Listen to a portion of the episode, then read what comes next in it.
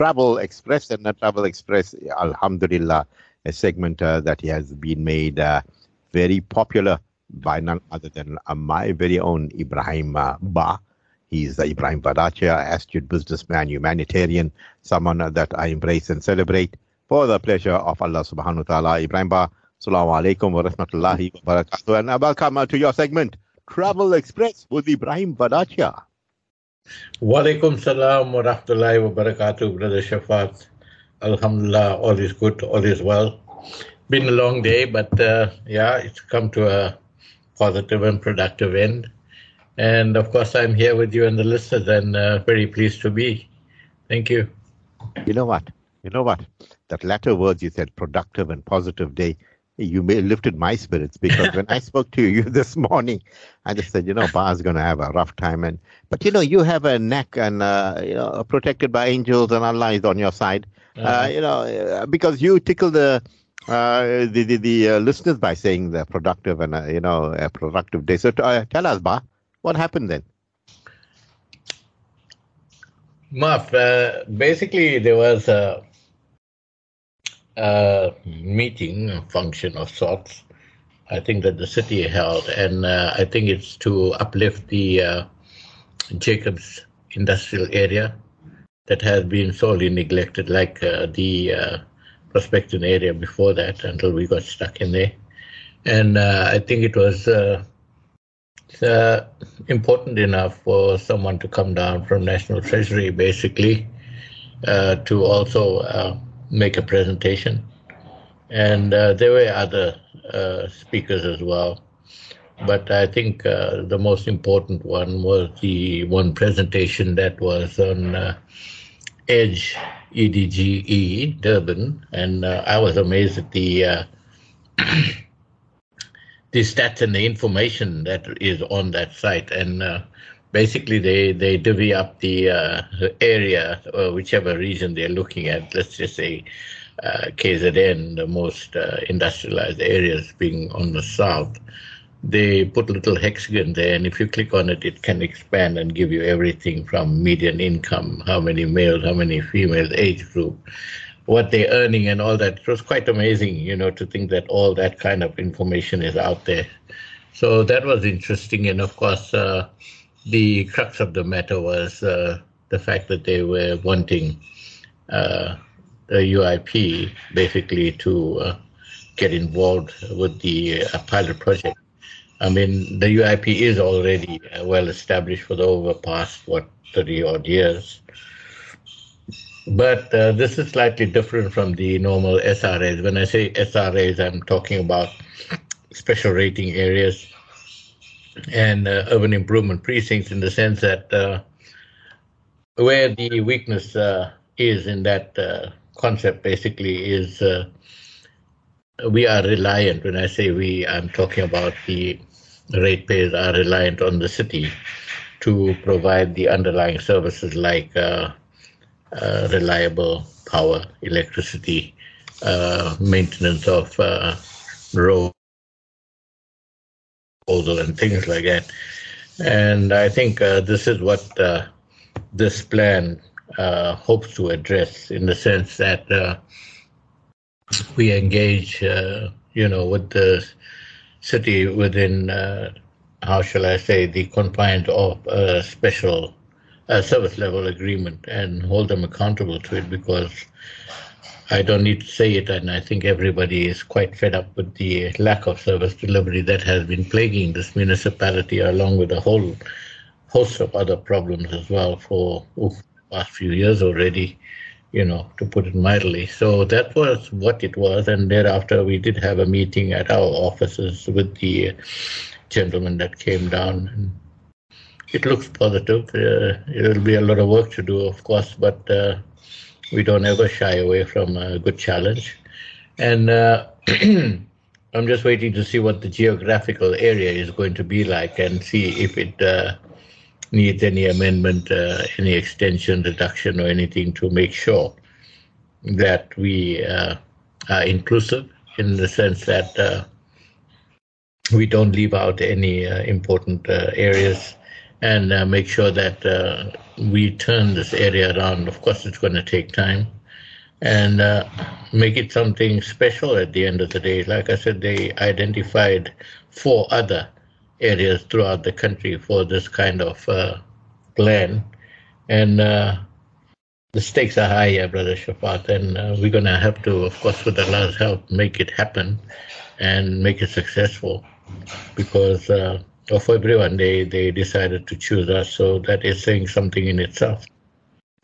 Absolutely, Ebrahim Ba, and with uh, Mr. V in the forefront, yeah, there can be victory all around, inshallah. Well, Ebrahim Ba, you know, I know election time is near and uh, uh, everyone's canvassing for votes and all that.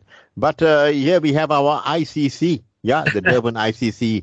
You know, they are actually canvassing already. Say, hey, vote for us. We want to be the best uh, convention center in SA and so forth.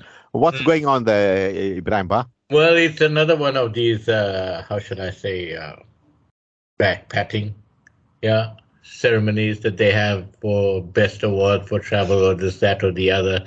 Now, this is to do with the best convention center in the prestigious World MICE. You know what MICE is, of course. It's a, a meeting incentive conference and exhibition. You know, it's a long, drawn out thing. So they just say MICE uh, for short. And it's understood in the uh, travel uh, fraternity as to what they are referring to. So, of course, uh, excuse me, Durban is rather the International Convention Center in Durban is vying very strongly for that title as South Africa's best convention center. And uh, this is an annual affair. You know, they give you uh, awards to honor excellence in this field.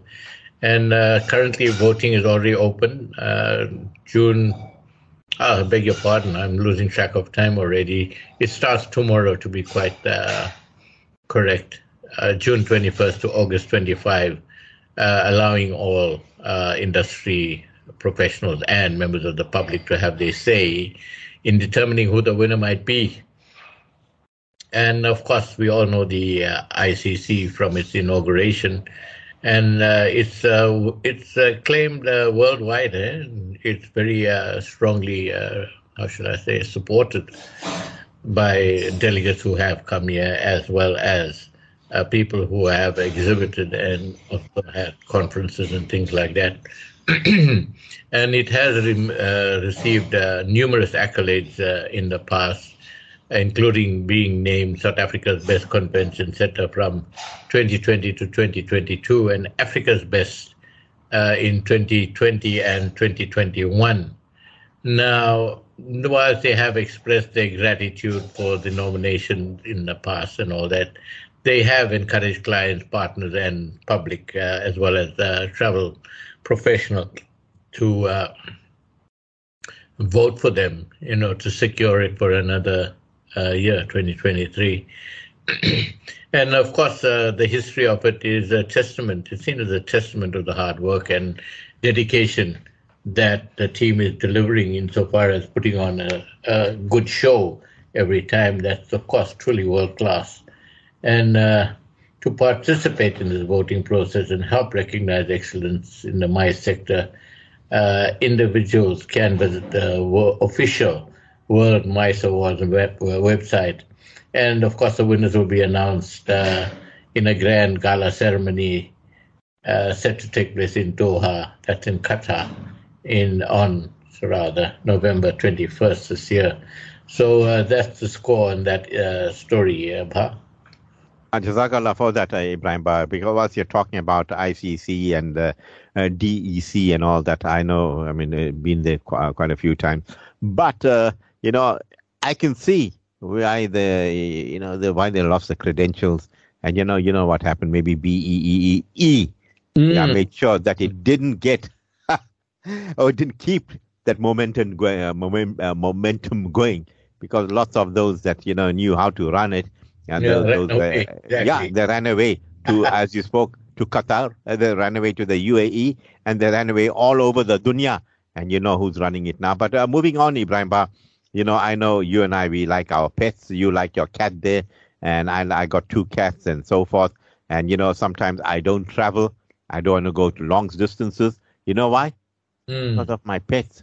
But then, yeah, I mean, you, you, you won't believe it because of my roosters and my fish. I mean, the, the, the last time I went to Johannesburg, I had to go to, uh, you know, to a, a, a radio uh, presentation and all that.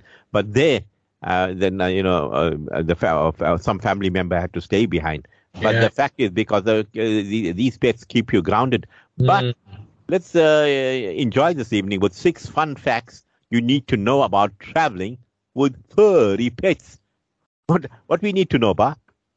Uh, well, this uh, insight, if I might call it that, has been released by the ever popular and growing Airbnb group.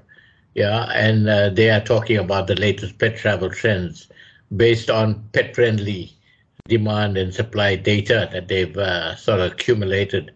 And the platform has witnessed a significant increase of nearly 50% in nights booked with pets, would you believe?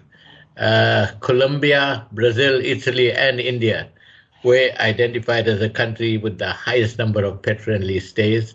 And Italy, Belgium, the US, and UK, and of course, not to forget Germany, were among the top uh, countries of origin with the highest share of pet travel. Interesting. And uh, meanwhile, the UK, the US, Netherlands, Denmark, Canada, were the top destinations of choice where guests chose to travel with their pets and uh, based on the nights booked, of course. And cities such as Brisbane in Australia, Cape Town, Buenos Aires, and Brighton and Hove, which is in the UK, were highlighted as popular destination for pet owners. Uh, and additionally, Airbnb found uh, uh, in their what's the name uh, survey that approximately 46% of pet-friendly stays booked this summer were situated in rural areas and uh, indicating a growing desire for nature-centric vacations for, with pets. And uh, I think you and I can relate to that, you know, away from the hustle and bustle of the city. It's so much more peaceful out there for the pets themselves and, of course, humans to be out in the country for a change.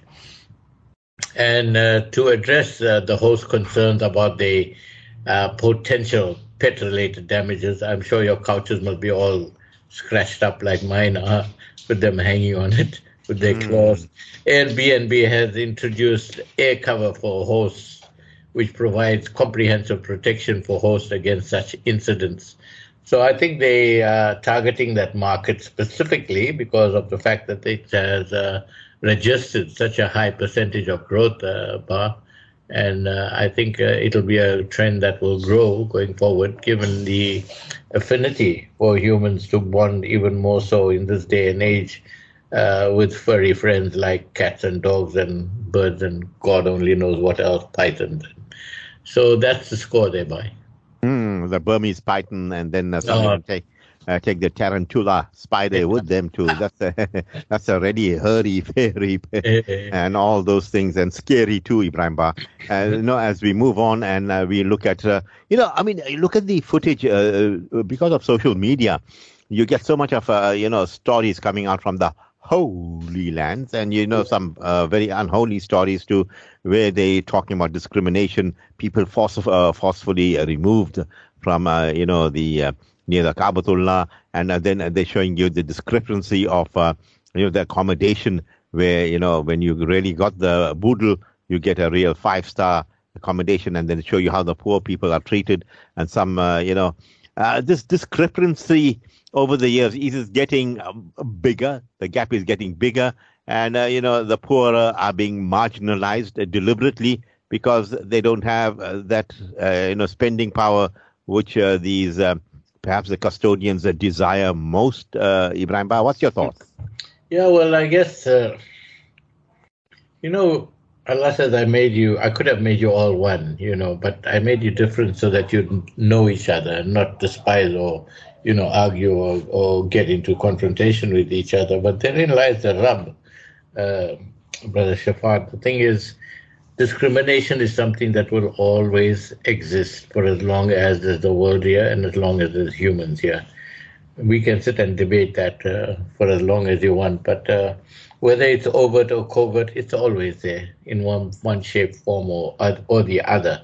And uh, it is sad. It is uh, very very sad, I might add, uh, you know, where it is said very clearly that uh, no Arab is superior to a non-Arab and vice versa and things. And in the eyes of Allah, subhanahu wa ta'ala, all that matters is your, your, your clean heart and, of course, your piety. Your piety, yes. Yeah, not how much you, you own or earn or uh, drive or nonsense like that. But unfortunately, that message, even though the Quran is in Arabic, seems to be lost on our Arabic uh, brethren on the other side of the world. And I've been there many times. Alhamdulillah, I've been blessed to have been there many times. And uh, at, all all time, whether it was the Hajj season, the Ramadan Umrah, or other Umrah seasons, and uh, they were literally, uh, you know, you know, to want for a better word, uh, worship those that come from uh, European or American destination, you know, Americas or Europa and things like that, we felt it ourselves, you know, they'll be given preferential treatment uh, just because of the fact that they're coming from a particular Western country as such. And uh, the likes of us South Africans, Pakistanis, and uh, Bangladeshis and all that will get the treatment. You know what I'm saying? And uh, I think that's not going to change anytime soon, unless uh, you know there is some divine intervention, of course, uh, to change the mindset altogether. Because if they worship at the feet of Mammon, which is of course all the wealth and material possessions, and the dunya per se, then uh, what chance is there that the, the the spiritual part of the heart will awaken? And uh, I read an interesting article uh, when was it last week or something on the internet. And uh, you know the uh, islam maintains that the the center of the soul is the heart right? While the brain does all the thinking and all that sort of thing the real action is in the heart that uh, determines a whether you're going to heaven or hell ultimately. And it dictates the way you conduct yourself in everyday life in this dunya and this uh, existence, temporary as it is. And uh, it was discovered, uh, Ba, get this, that there were some 40,000 cells or more, and could be 400,000, my memory might be wrong, but uh, in the heart itself that resembled very, very closely the cells that are found in the brain, right? So when you say, you know, the man, the man, he thinks with his heart and not his head, it's very true it is very, very true. The thing is, it's only being discovered recently now by scientists. You know that that's what it's at. So if your heart is like they say black heart, you know, like they say, every time you create a sin or do something untoward that displeases your creator, you get a little black spot on your heart. And if you persist, it gets such that the entire heart goes black and it is sealed, and that's the end of you and your heart. So that is why we've got to keep, uh, you know, uh, very painful reminders all the time to burnish that heart of ours to make sure that any uh, rust or dust or whatever of our misdeeds settles on it, and uh, we end up being one of those that are doomed. And uh, unfortunately, coming back to this thing, yeah, if you've got the money, they've got the time, and they'll lavish all sorts of uh, services and you know fawn over you for what they're worth as long as you can pay for it. So I don't think there should be any great degree, I mean, apart from the effrontery of having to suffer that uh, discrimination, uh, you know, upfront and personal, I think uh, they must take solace. I'm talking about the people who are looked down upon and the downtrodden, the poor, should uh, look forward to their reward that's going to be on the other side because their hearts are pure and they are specifically for uh, you know the pilgrimage per se, and not uh, caught up with the trappings of the dunya. So yeah, therein lies the reward because their hearts are clean, and uh, Allah sees that more than anything else, and uh, they will be the victors at the end of the day. Bah. You know, well said there, uh, Ebrahim Bhai. I like the saying where you said uh, Allah created us into different tribes and nations. Mm-hmm so that mm. we may identify each other. So we must know who's who and who speaks this language, who speaks that language. But by looking at each other, we should marvel at how Allah created us with our different colors of skin and so forth. And you know how we, the dialects we have, all that. That is for you to contemplate And uh, the late Maulana Yunus Patel used to say, Agar dil ko chamka, uh, chamka do, zikrullah se, you know, illallah, illallah. Mm. And so important to polish the heart uh, with the zikrullah and alhamdulillah and beautiful information uh, you've shared with us, Ebrahim Ba. Allah bless you for that. And, uh, you know, this is what you get when you have a man of hikmah uh, that is uh, with us uh, right in front of me. And, you know, he's talking about the Hajj, what's happening there. And what about, you know, perhaps a Hajj and the unforgettable travel experience you had? I mean, you, you, you've been to so many, so many, but there was that one moment that you had. Yeah, I mean, uh, every year there's always a story, a Sahuk story, and that story, and this story, and that agent story. But, uh, you know, forgetting all those stories, a magical moment that you could share with us uh, this evening, Ebrahim Ba? Well, look, there are so many to call upon. You know, it, it's hard to put your finger on which one would uh, have been the uh, best experience. But uh, I think the one that would really stand out in my uh, estimation would be the very first Hajj that I went for.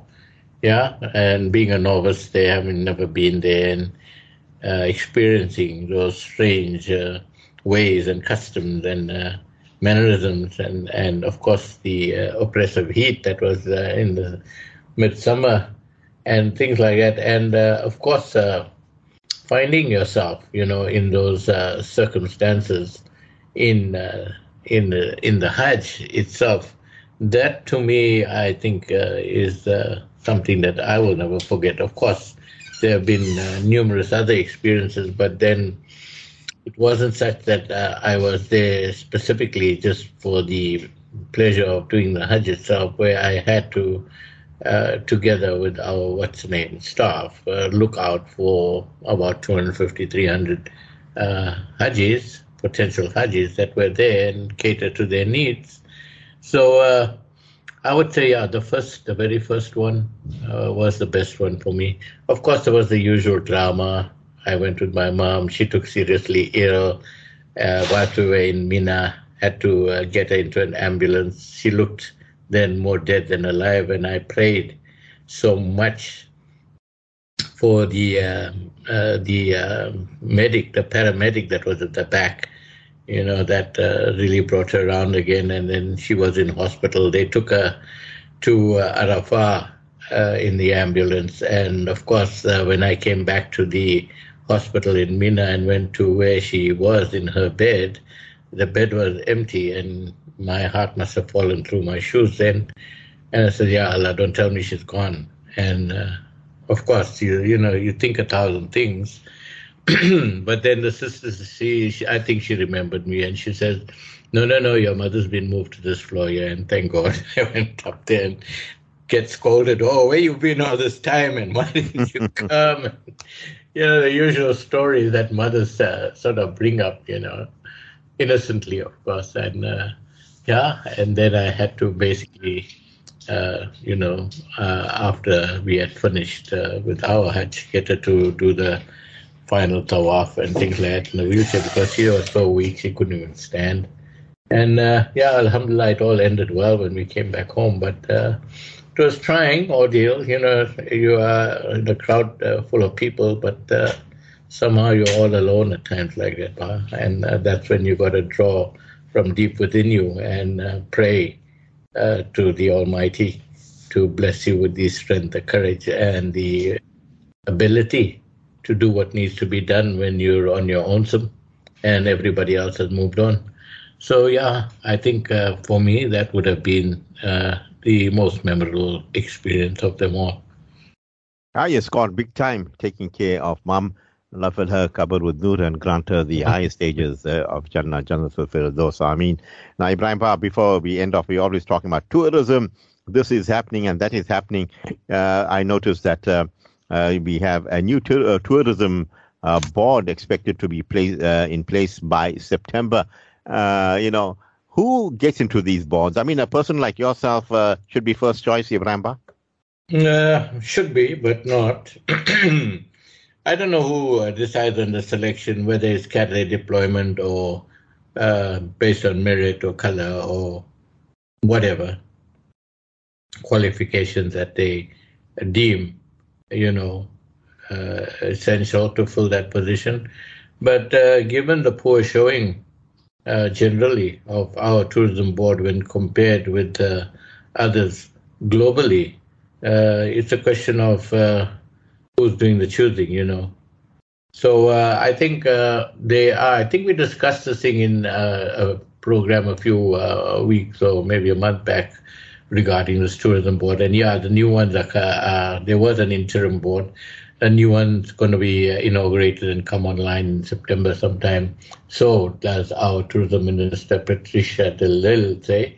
So uh, I'm not sure who's going to be on that board just yet, Pa, but uh, let's see. And uh, let's see if they do anything uh, special to turn the fortunes of the country around and make it more appealing to the uh, potential audience out there that has the world at its feet to visit. And uh, why choose South Africa? I think you've got to make a compelling argument, and uh, your sales pitch has got to be top notch because you are up against the best of the rest from the rest of the world. You must know that.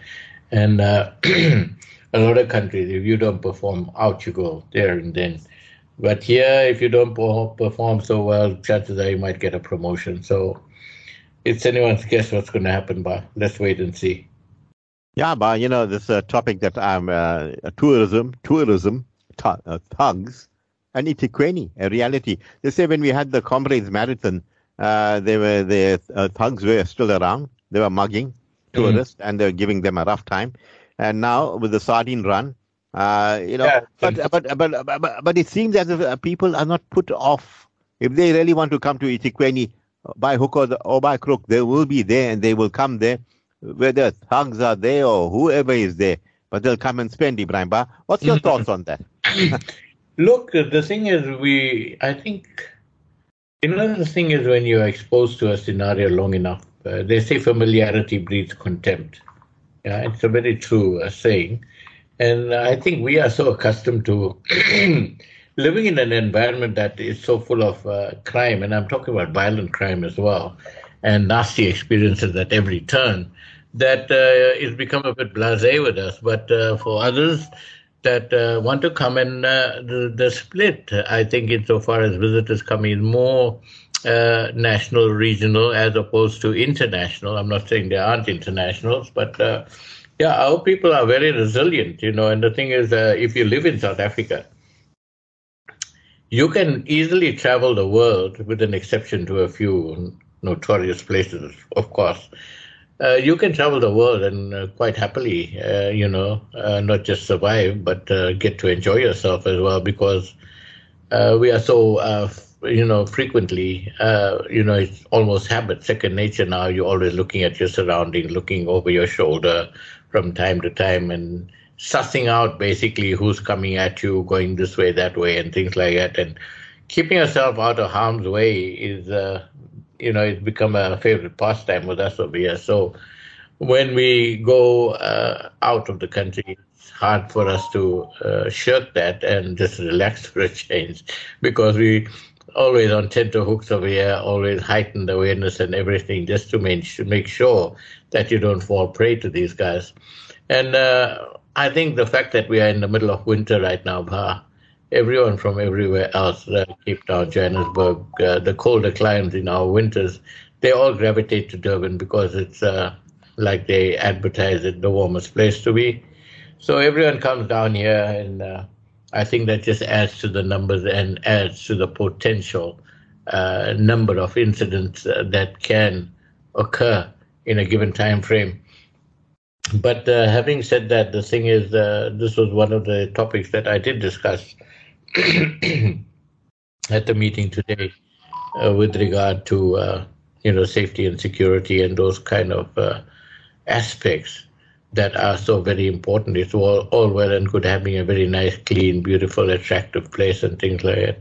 But the people won't come if it's not safe, if they don't feel secure, if the atmosphere uh, is electric with even a hint of anything untoward, the people won't come because I'm not going to take my kids and grandkids, you know, as an ordinary layperson and go to somewhere and expose myself to all that nonsense.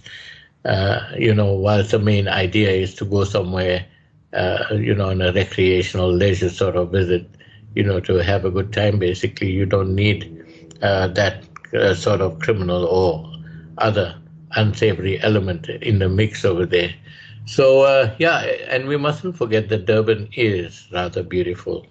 Again, like I'm saying, we are familiar with it, so we don't think twice. But uh, people that are coming from uh, further afield, up country, from the hinterland and things like that, and never seen the sea, you can imagine what kind of impact it has on them. And of course, we have the warm Indian Ocean out there, unlike uh, parts of Cape Town that have the ice cold, frigid Atlantic. And uh, this is what makes Durban what it is, and it is relatively inexpensive when compared to the other main cities in, in, in South Africa. So I think that, that is what draws them here, and there's such a wealth of things to do as we keep uh, discussing frequently. So uh, I think uh, Durban has everything going for it, but the right people to run it and manage it. That's my absolutely, opinion. absolutely, Ba. And uh, you know, as I say, you bring your segment. Uh, you give it a five five star rating, and I give it a ten star rating, Ba. Uh, your parting words uh, this evening. Yeah, I'm going to read a saying to you. It says that silence in the face of evil is itself evil. God will not hold us guiltless. Not to speak is to speak, not to act is to act. So put that in your pipe and smoke it, Pa. So they say if you are silent, then you are siding with the oppressor. That's what it is, basically. Mm, brilliant indeed. Uh, for, that is uh, food for thought and uh, it digested very quickly with me because I, you know, you can see what's happening, and they say sometimes they say silence is the best answer to fools, but not in oh, this yeah, case. Absolutely, Hazrat Ali said that. and and the thing is, the moment the moment you begin to argue the fool, you've already lost. you've lost, yeah, because he'll take you into uh, into I don't know where, where, where, and you won't know. Eventually, you won't know what you're talking about. No. Ebrahim Ba, you have a beautiful, lovely evening ahead. Jazakallah khair for making time on your slot.